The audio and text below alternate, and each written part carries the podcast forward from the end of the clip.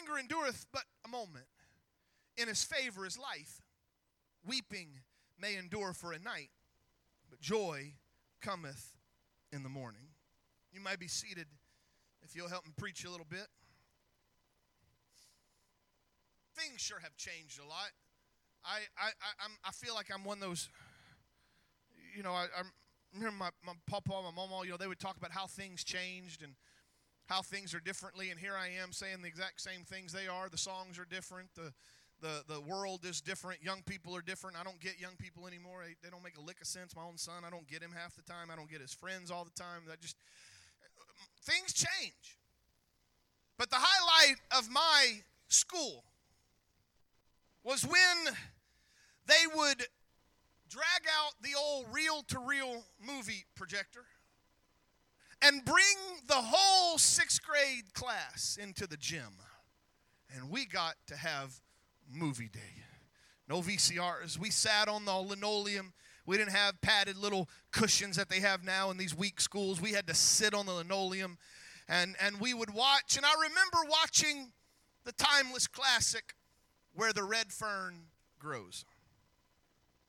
It's as vivid in my mind today as it was then.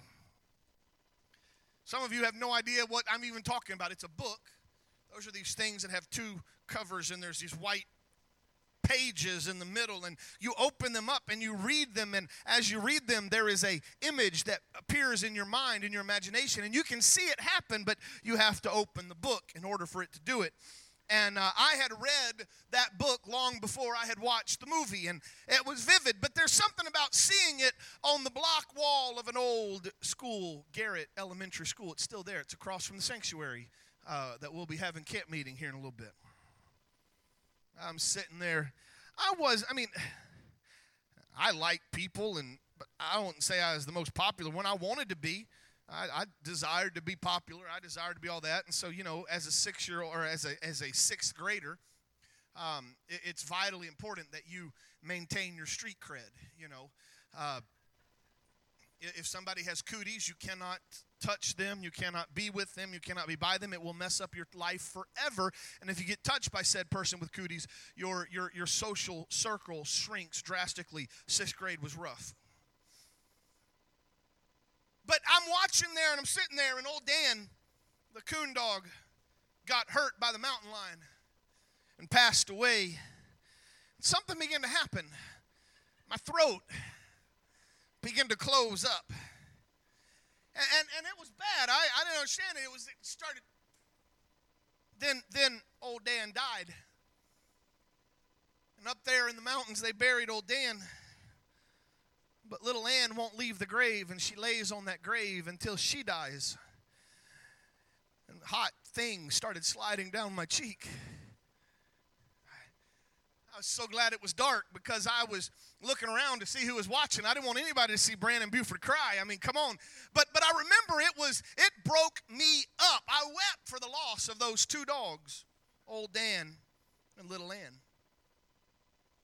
Now, I, I did cry a lot as a child, most of it because my mom was whooping me and I was begging for mercy with everything I had, hoping that somehow the tears might might soften the blows, but it didn't work at all. And so when it didn't work, I wouldn't cry, and then she'd say, Well, how about I give you something to cry about? And I couldn't win no matter what happened.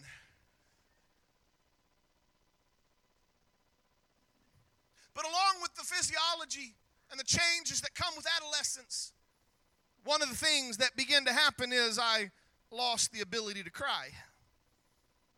You know, the older us men get, the less we cry. It's not a popular subject. Uh, typically, us men, we don't, we don't, you know, sit around sharing our feelings. About the closest I've ever seen some of you men cry is when you talk about an errant golf shot or a buck that was lost or a fish that came off. That's about the closest it gets, you know. Um, but my wife, on the other hand, mm, she can cry. She possesses the ability to leak ductile fluid at a very rapid rate. Just in case you don't know what ductile fluid is, you have tear ducts, the fluid that comes out of your tear ducts. That's ductile fluid. She cries when she's happy. She cries when she's sad. She cries when she's mad. She cries when she's excited. She cries when she's confused. She cries when she's hyper. She cries when she's tired. She cries. But lest I end up sleeping on the couch, we're going to quickly move past this. It's not about the ability or inability to cry as it pertains to.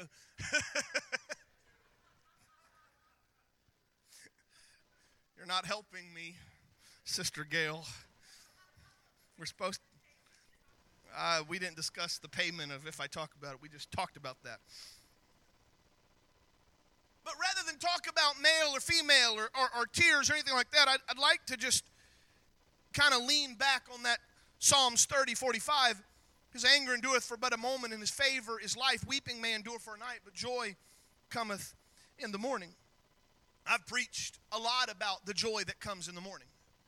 That, that message, that sermon, that, that, that verse, it, it has a, a element of, of expectancy that things might not be perfect now, but joy is coming. And so it gives you hope and it, it gives you uh, an, an understanding. But I, I, and I preached it. In fact, I remember the first time that I formulated a sermon uh, on the joy cometh in the morning, and it was my response as a young as a youth pastor to a young person who had come to me about how do I live past my sin? How do I ever get past the mistakes I've made? How do I ever get past the shame of things that I've done? And so I remember telling that young person, "Give me a moment. Let me let me pray and and and let me let me figure out how to answer that question right because to be honest, I've had some of those same questions." And so it was that I begin to find in, in Psalms 30 and verse 5 this understanding. It's a formula, if you will, that if a person will truly repent, their sins are completely forgiven. And, and so I could I could preach and I have preached and probably will again in my life I can preach about the complete removal of one's sin, shame and consequences. The Bible says that when you repent of your sins, that Jesus not only forgives you of your sins, but he forgets your sins. It's verses that talk about that the Lord hath removed your sin from you as far as the east is from the west. And you realize you can get on Highway 70 and you can start going west, and you can go west for the rest of your life, and you will never be going east. If you go north for a long time, eventually you'll cross over the North Pole and you'll start going south. But East doesn't work like that. West doesn't work like that. Another one says that He takes our sins and He puts them under the waves. And I get this visual image of the Lord that walks on the water, walking on top of my sunken sin, not allowing them to come back. And while you and I may remember our sins and you and I may remember our transgressions, the Bible says the Lord does not.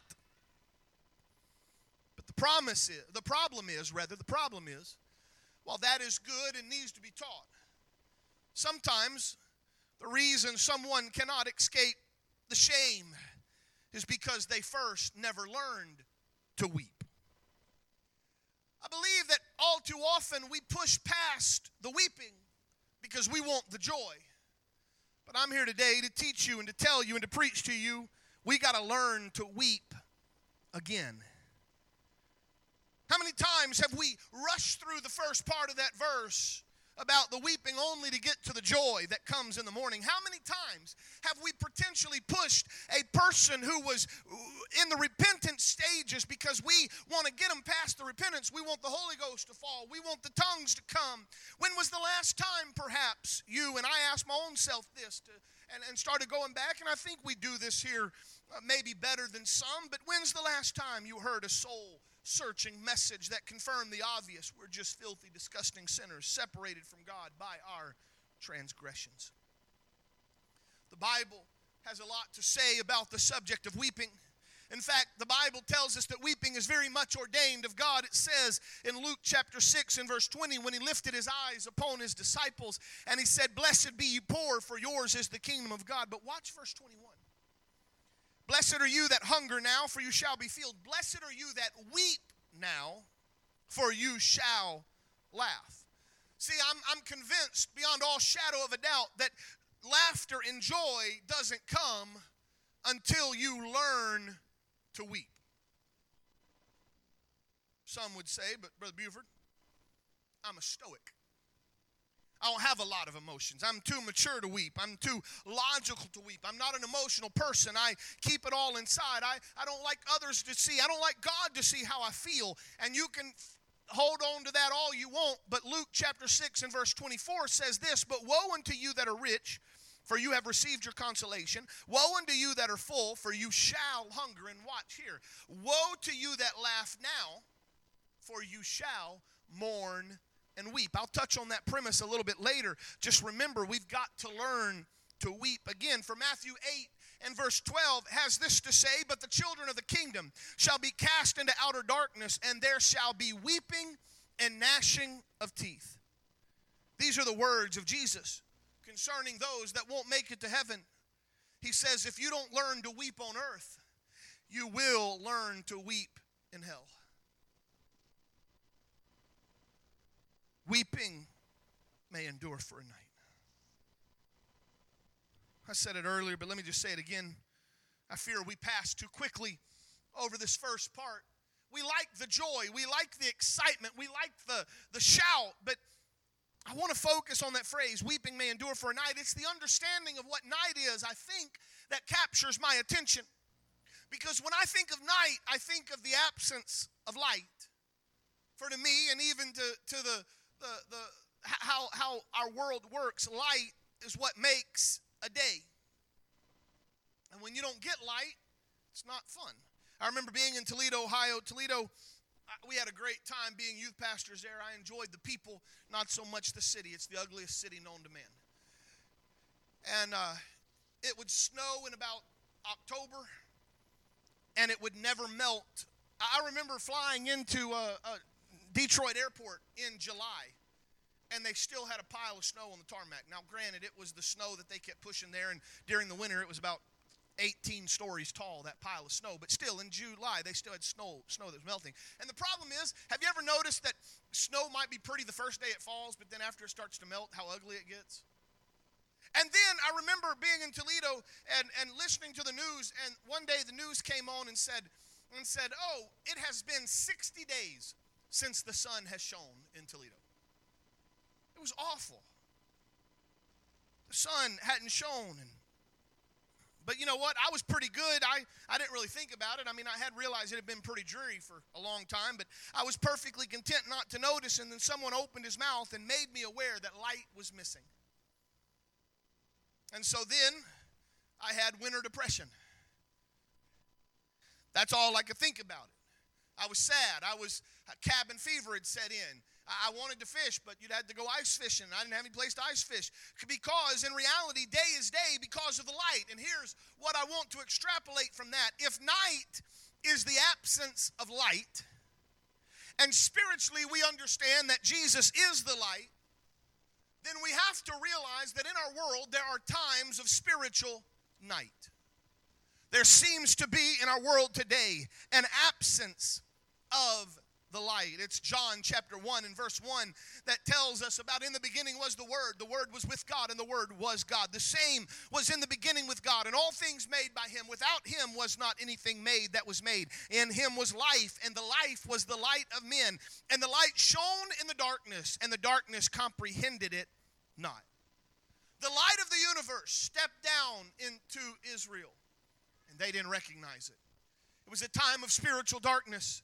It was a time in which the promise was there and, and the, their, their salvation was walking among them. And at the end of the time, at the end of the day, there was only 120 that heard the call on that day of Pentecost. How many others got the bread? How many others ate of the fishes? How many others were healed and, and blinded eyes open? How many others got to see the miracles? How many others rubbed against the, the humanity of God walking there on earth? But it is the more I, I, I hope I can use the word mature. The longer I live, the longer I'm a pastor, the more I realize we've got to learn to weep again. I weep because of the moral darkness that invades our communities, our homes, and our churches. I weep because of loss of Christian values that infiltrates our countries. I weep when I read there in Michigan that the governor of Michigan has produced a bill that he wants to pass that a child in school can go to her counselor and get information on having an abortion, and the counselor is not allowed to tell the parents anything about it. I weep when I realize that that same child could never go and take a Tylenol without mama saying it's okay to take a Tylenol. But somewhere in the warped mind of our world, an abortion doesn't need parental oversight. There's a bill that stands in the Missouri House, or at least is going to the Missouri House, I read today, where they are trying to, to uh, uh, uh, and, and it's a good bill in its, in its I think, you know, but there, there's this uh, push for in, in our libraries what they call drag queen story hour. And they will have demonic drag queens come and read books on drag queens to children. You can go and see it. I don't necessarily recommend it, but you can go and see what they've done in California and other places. And so the bill in the Missouri House right now is to protect that from, from happening in Missouri. I weep when I realize the spiritual night that takes place even as I speak. You and I, I love the church. I love the worship. I love the glory that is here. But I have come to the conclusion that, that, that we have got to learn to weep. I weep over the status of our young people. I weep over the blatant disrespect for truth that some of my loved ones have. I weep for the souls of O'Fallon. I weep for the souls of this community. I weep, but I know there's a morning coming. But there is one aspect of the weeping that I would have to focus on where Paul begins to quote and it's written there in 1 Corinthians chapter 7 and verse 8 and I'm going to read in the New Living Translation just because it's very clear. New Living Translation he writes I'm no longer sorry that I sent that letter to you. I was sorry for a while. I knew it was painful the letter. He must have written a pretty scathing letter. But I'm glad I sent it not because it hurt you but because the pain caused you to have remorse and change your ways. It was the kind of sorrow that God wants his people to have. You weren't harmed by us in any way, for God can use sorrow in our lives to help us turn away from sin and seek salvation. And we'll, we'll, we'll never regret that kind of sorrow, but sorrow without repentance is the kind that results in death. Just see what this godly sorrow has produced in you such earnestness, such concern to clear yourself, such indignation, such alarm, such longing to see me, such zeal, such readiness to punish the wrongdoer. You've shown that you've done everything you could to make things right. Paul said there's two kinds of sorrow in this world there's godly sorrow and, and worldly sorrow. He said, worldly sorrow leads to death. And let me just be very blunt with that. I have in my time as a pastor, my time as a youth pastor, my time as a, as a police chaplain, I've, I've come to the conclusion that most all suicides happen because of a worldly sorrow. Why is it that someone would choose to overdose and take a bunch of pills? Why is it that someone would take a noose, put it around their neck, and lo- lose their life? Why would someone shoot themselves? Why would that happen? It's because they're weeping, but they don't know what to do with their tears. They're broken inside they've come to the same conclusion that you and I have come to that we're not holy, that there is something morally wrong with humanity, that we're not saved just because we're human, that we are born sinners. The bars are filled because people realize I'm born a sinner. I'm born a failure. I'm born broken. And so there is a lot of worldly sorrow, but it only leads to death. But there is a godly sorrow. There is a godly weeping. Not there's a tear in my beer, not some weeping that you just cry and you never get any any freedom from, but there is a godly sorrow, a message that works repentance unto salvation. It's one that will change your life and it will take you from being broken to being whole, from being a a a, a worm as the one uh, songwriter said, to being a child of God. It's godly sorrow. Weeping. Weeping. In case you're wondering or scratching your head trying to figure out what I'm exactly trying to say, let me put it this way. Again, I love you, Sister Buford, with all my heart. Brianna, read something, see something, show it to me I, will look over in bed sometime and she's been looking at her phone, all of a sudden, big old tears. I'm like, what? She goes, this is so sad. Why are you watching it? Here, watch this. Are you kidding? I don't want to be sad. I, I, I tap him. This is so sad. Here, you ought to see this, Brandon. Nope. But she has a saying more than one occasion, she looked at me and she said, Brandon, you're dead inside. You're dead inside. I think that's why when I do cry, it wrecks her. There's been a few times in my life in our marriage that I've just lost it, broke down, and she has no idea what to do. I mean, I really do have a soft side, but I'm a man, coolly logical. But in reality, she's right. I'm dead inside because we've forgotten how to weep, and I could take this a step further. And I could say it about some of you as well, not, not, not because you, you don't cry on where the red fern grows, but I could look at your eyes and I could say you're dead inside because you have forgotten how to weep. You can sin and it not do anything to you. You can flaunt your transgression, but we lose the ability to weep in repentance. Would you listen to me today? And I know the I, I, I am well aware of the audience and whom I'm talking to. This is not a Holy Ghost crusade where a bunch of sinners have come. I realize that you're here and you're here almost every Sunday. But it ought to tear you up inside when you sin. It ought to bring tears to your eyes and a weeping to your face when you even brush close to sin. There ought to be a revolt in your body when you tell a lie. For you to tell a lie, it ought to just about kill you. You've got to go through every every fiber of your being, every fiber of your soul, every fiber of your body tells you don't do this. And I'll just be transparent because maybe it'll help you understand where you're at. There have been times that I have sinned, and while I've sinned, my brain is saying, You're an idiot. Don't do this. Don't do this. Don't do this. The conscience that God has given us, the Holy Ghost inside, don't walk there. Don't look at that. Don't talk about that. Don't do it. Hey, Brandon, and it's knocking and it's knocking. And if we're not careful, we tune it out. We lose the ability. We're dead inside. Your entire being ought to tremble at the very thought of entering into God's presence with unrepentant sin. I will tell you this, and, and I'm, I'm thankful. I'm not saying this happened last night or a year ago. I've got 40 years of illustrations that I can tell you about. You have to decide what year it happened. But I will tell you that I have lived my entire life in a bit of a fear that I would miss the rapture. I've told you later, you know, you don't have to be afraid. And I think that's where we get when you start really focusing and loving God and serving God. But but I, have lived that where I've sinned and, and, and couldn't even go to bed that night because I knew if I went to bed, I remember the, the prayer that my mom and dad taught me. Now I lay me down to sleep. I pray my soul that you would keep. And if I die before I wake, I pray, Lord, my soul you take. Some of you are afraid to go to sleep because you know where you've been, what you've done, and what's happened. But I'm telling you, it needs to mess you up. You don't need to be dead inside.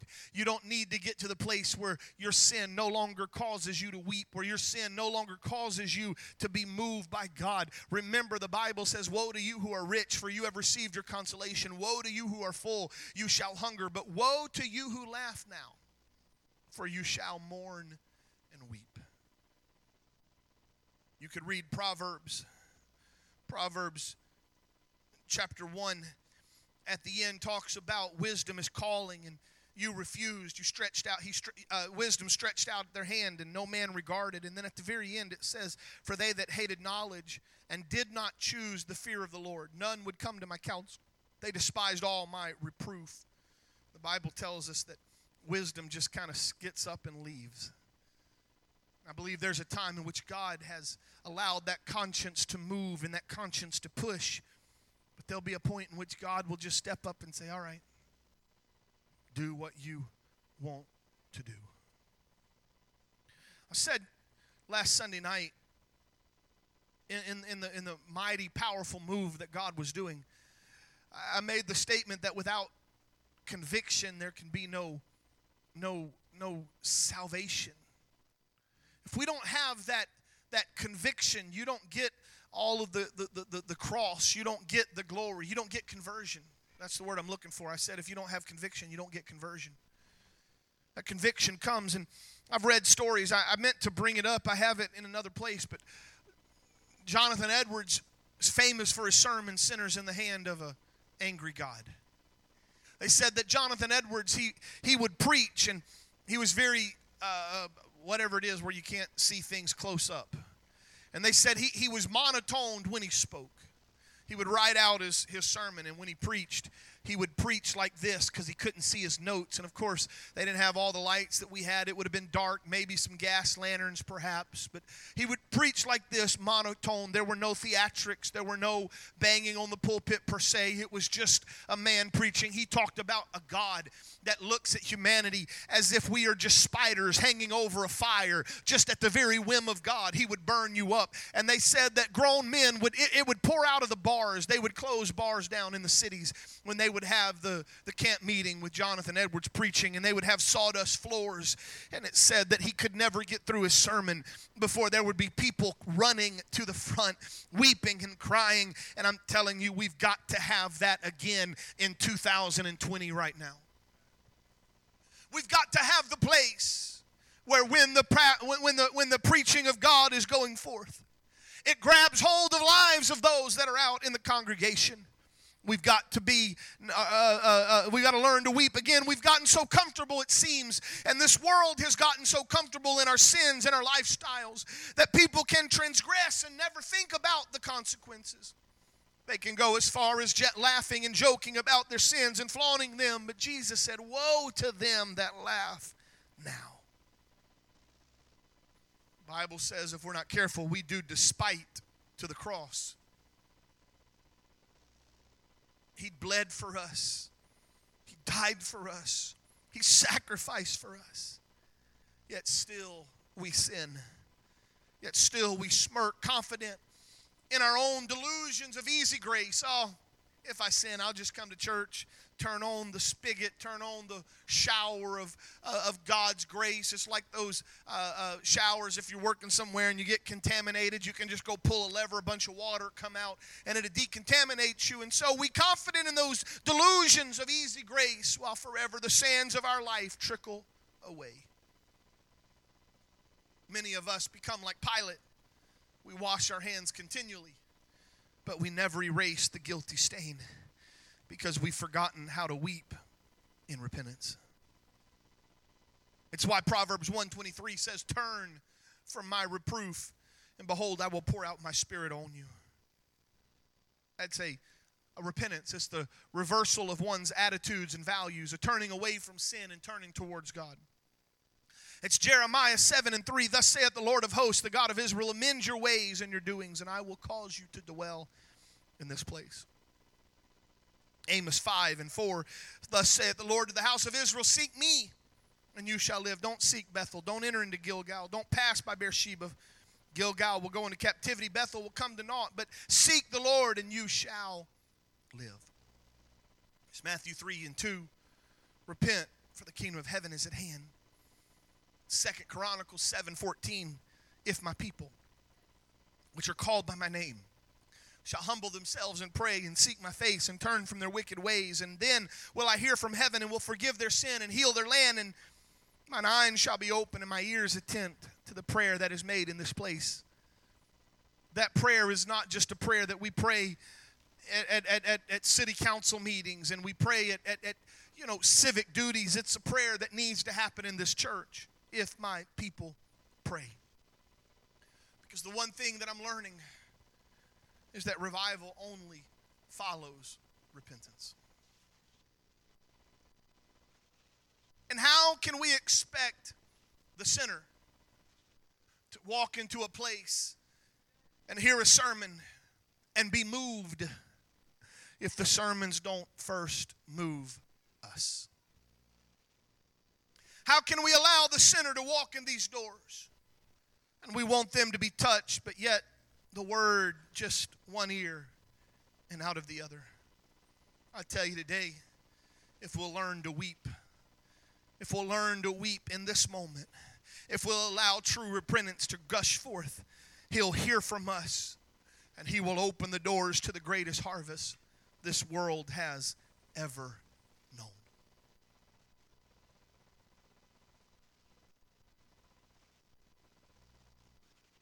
Jeremiah the weeping prophet wrote this Hear and give ear, Don't be proud, for the Lord has spoken. Give glory to the Lord your God before he brings the darkness. Give glory before he makes your feet to stumble on the twilight mountains. And while you look for light, he turns it to gloom and makes it deep darkness. But watch verse 17. He says this He says, But if you will not listen, my soul will weep in secret for your pride. My eyes will weep bitterly and run down with tears, for the Lord's flock has been taken captive. I weep today for those who reject His word. I get to the place in my life that I weep for those backsliders, those who have heard the message, those who don't respond. It's Jeremiah 22 and verse 10. Don't weep for those who are dead. Don't grieve for those who are dead. It's too late, but weep bitterly for the one who goes away, for he shall no more return to see his native land. I weep for the backsliders. James put it this way. He said, Submit yourselves, therefore, to God. Resist the devil, and he will flee you, from you. Draw near to God, and he will draw near to you. Cleanse your hands, you sinners, and purify your hearts, you double minded. That's an awesome verse. I love that verse.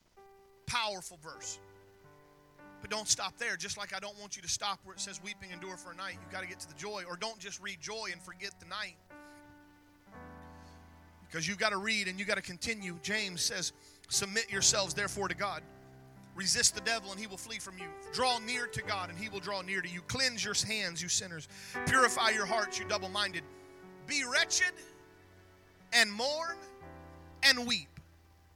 Let your mourning and your joy, or let your laughter be turned to mourning and your joy to gloom. Humble yourselves before the Lord, and He will exalt you.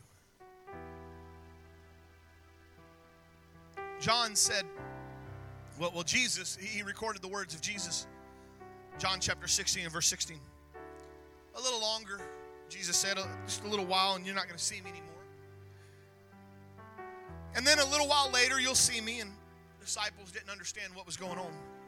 What is this that he says to us, a little while and you will not see me, and again, a little while you'll see me because I'm going to the Father? They were asking, they were saying, What are you talking about?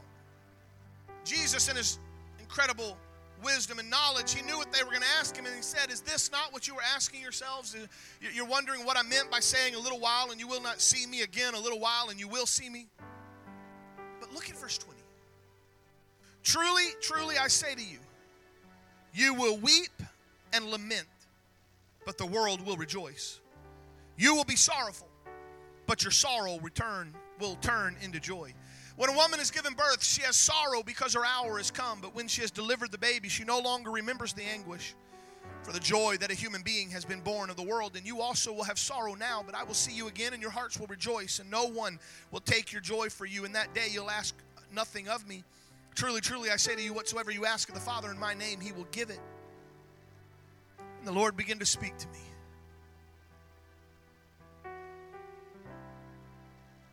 The weeping that's happening right, that, that will happen, and I, and I know it will, is a moment of travail. And if we'll learn to weep, if we'll learn to travail, we'll birth a revival. It's no fun to weep. It's no fun to be broken. It's no fun to be humbled. It's no fun to let the tears flow down your cheek. It's like the pain of childbearing.